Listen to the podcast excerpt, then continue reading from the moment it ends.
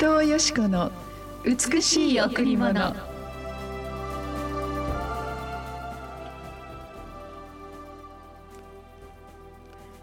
空の鳥を見なさい。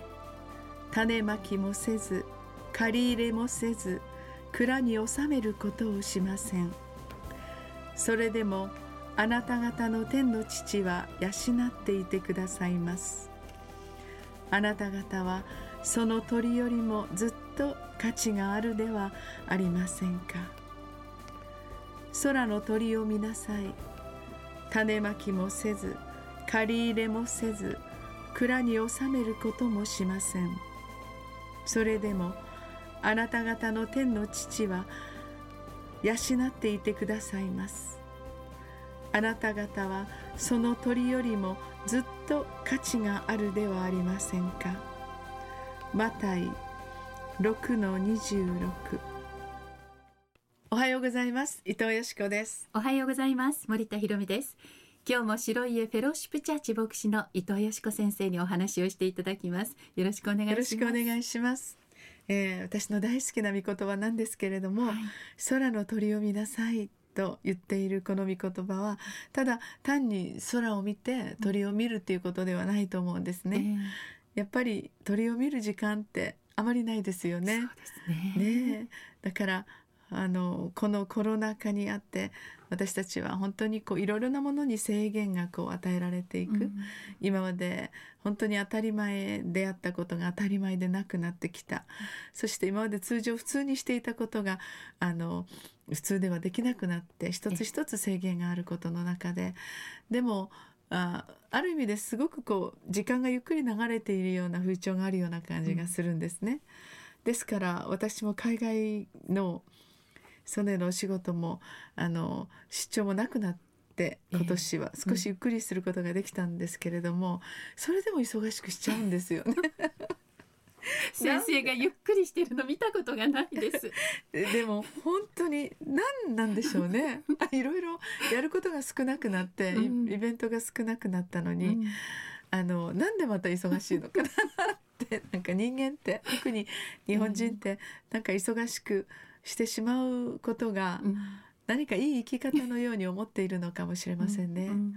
まあ、コロナ禍で多くの苦しみの中にある方々が今もいますね。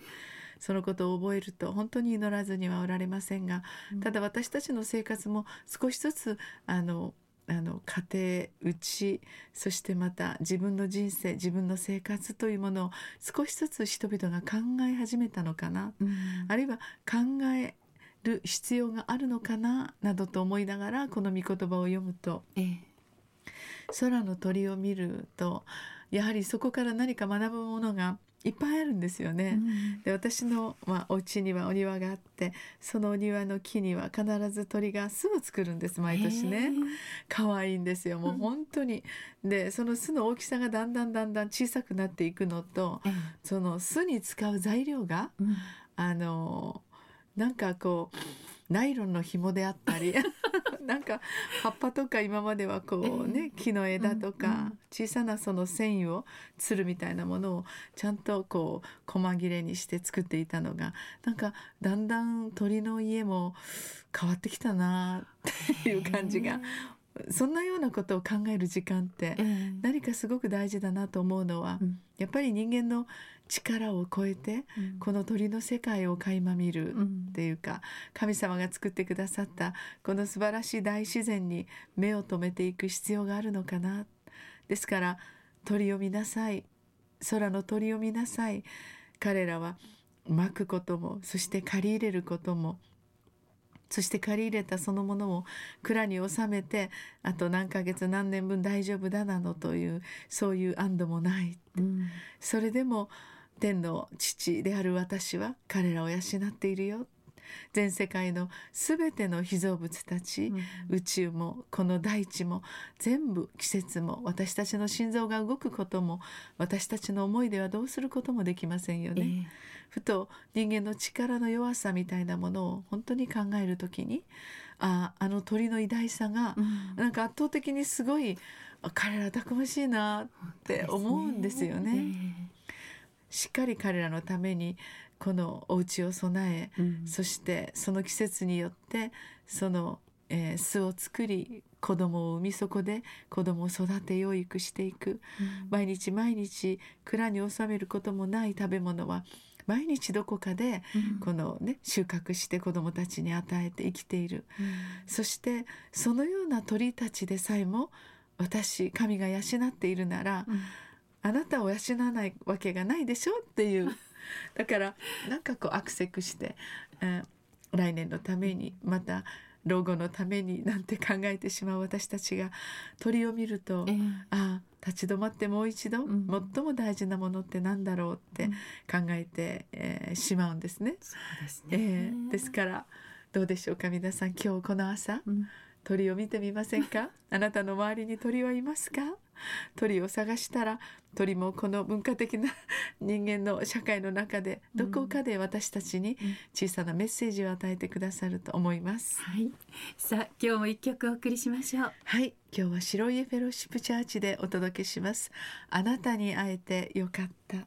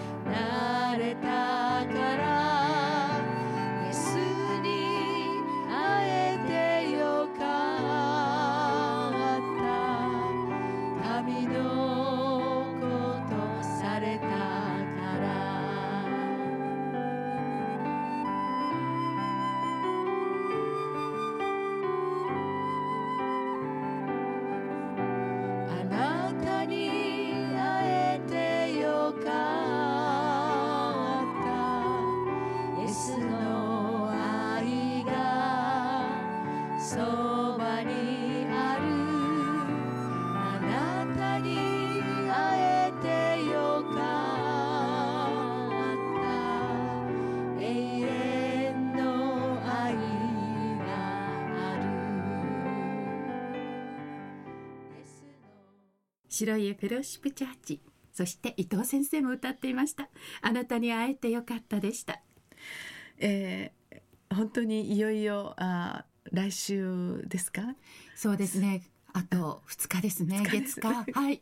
はい。伊藤よし子の美しい贈り物公開録音がスタートですね。はい、はい。毎年毎年本当に多くの方々が集まってくださり本当に優しいキラキラとした時間をね持たせていただいて一年に一度本当にリスナーの方と会えることがとても楽しみです。そうですね。はい。それではあなたに会えてよかった。本当その思いでお待ちしています。はい。11月3日火曜日この日は高級日となっていますのでどうぞ皆さんあのお連れくださいね。お友達とともにいらしてください。